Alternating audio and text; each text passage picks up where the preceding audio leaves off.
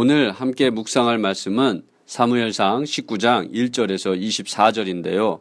먼저 오늘 묵상의 핵심 구절인 22에서 24절까지를 표준 세 번역으로 읽어드리겠습니다. 드디어 사울이 직접 라마로 갔다. 그는 세구에 있는 큰 우물에 이르러 사무엘과 다윗이 어디에 있는지를 물었다. 사람들은 그 두 사람이 라마의 나요에 있다고 대답하였다.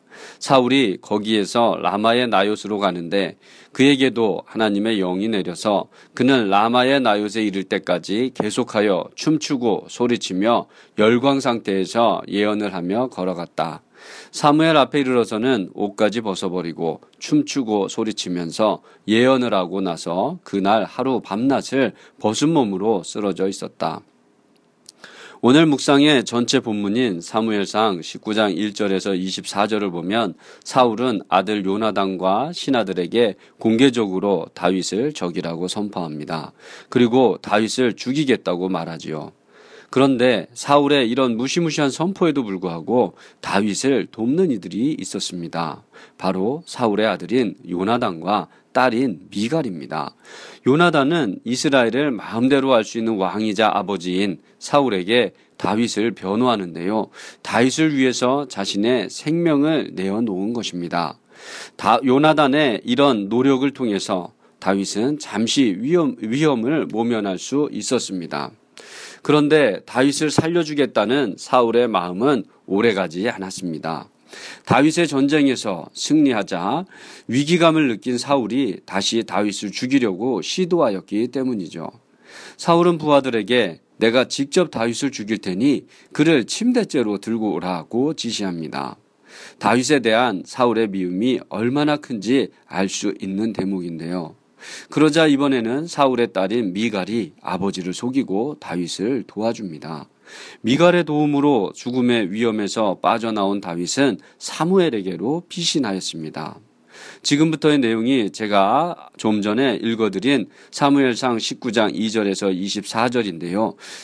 다윗이 사무엘에게로 피신하였다는 사실을 알게 된 사울은 부하들을 보내어 다윗을 잡아오게 합니다. 그런데 이상한 일이 벌어졌습니다.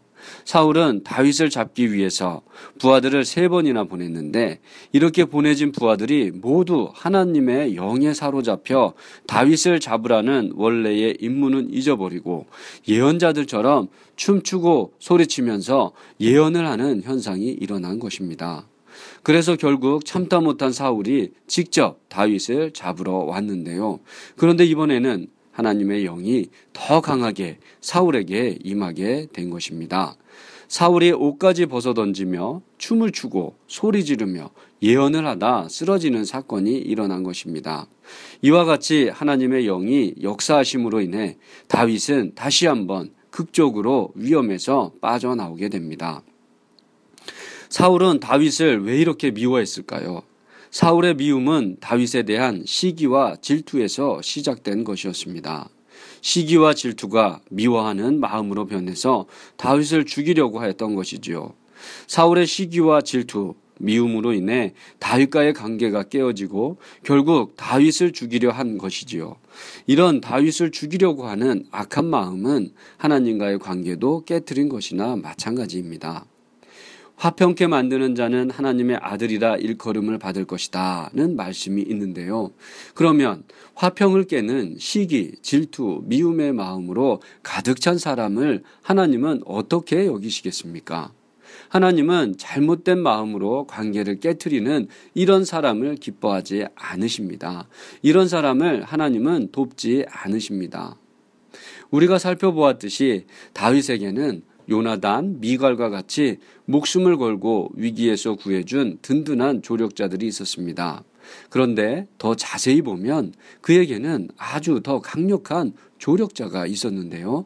바로 다윗을 잡아가기 위해 찾아왔던 사울과 사울의 부하들이 그 일을 하지 못하도록 영적으로 사라져버 버린 하나님입니다. 하나님이 개입이 없었다면 다윗이 사울로부터 도망하는 것은 불가능한 일이었습니다. 작은 시기와 질투, 미움이라도 우리의 마음에서 깨끗이 제거하시기 바랍니다. 미움이라는 마음에게 자신을 맡기지 말고 하나님이 베푸신 사랑의 마음에 자신을 맡기시기를 바랍니다. 그런 우리를 하나님은 마지막까지 보호하시고 인도하실 것입니다. 하나님은 화평을 만들어가는 우리의 영원한 조력자가 되어 주실 것입니다. 샬롬의 하나님, 오늘도 당신께 받은 은혜와 사랑으로 살아가게 하여 주소서. 화평을 깨는 시기와 질투, 미움이 내 마음에 자리하지 못하게 하여 주소서.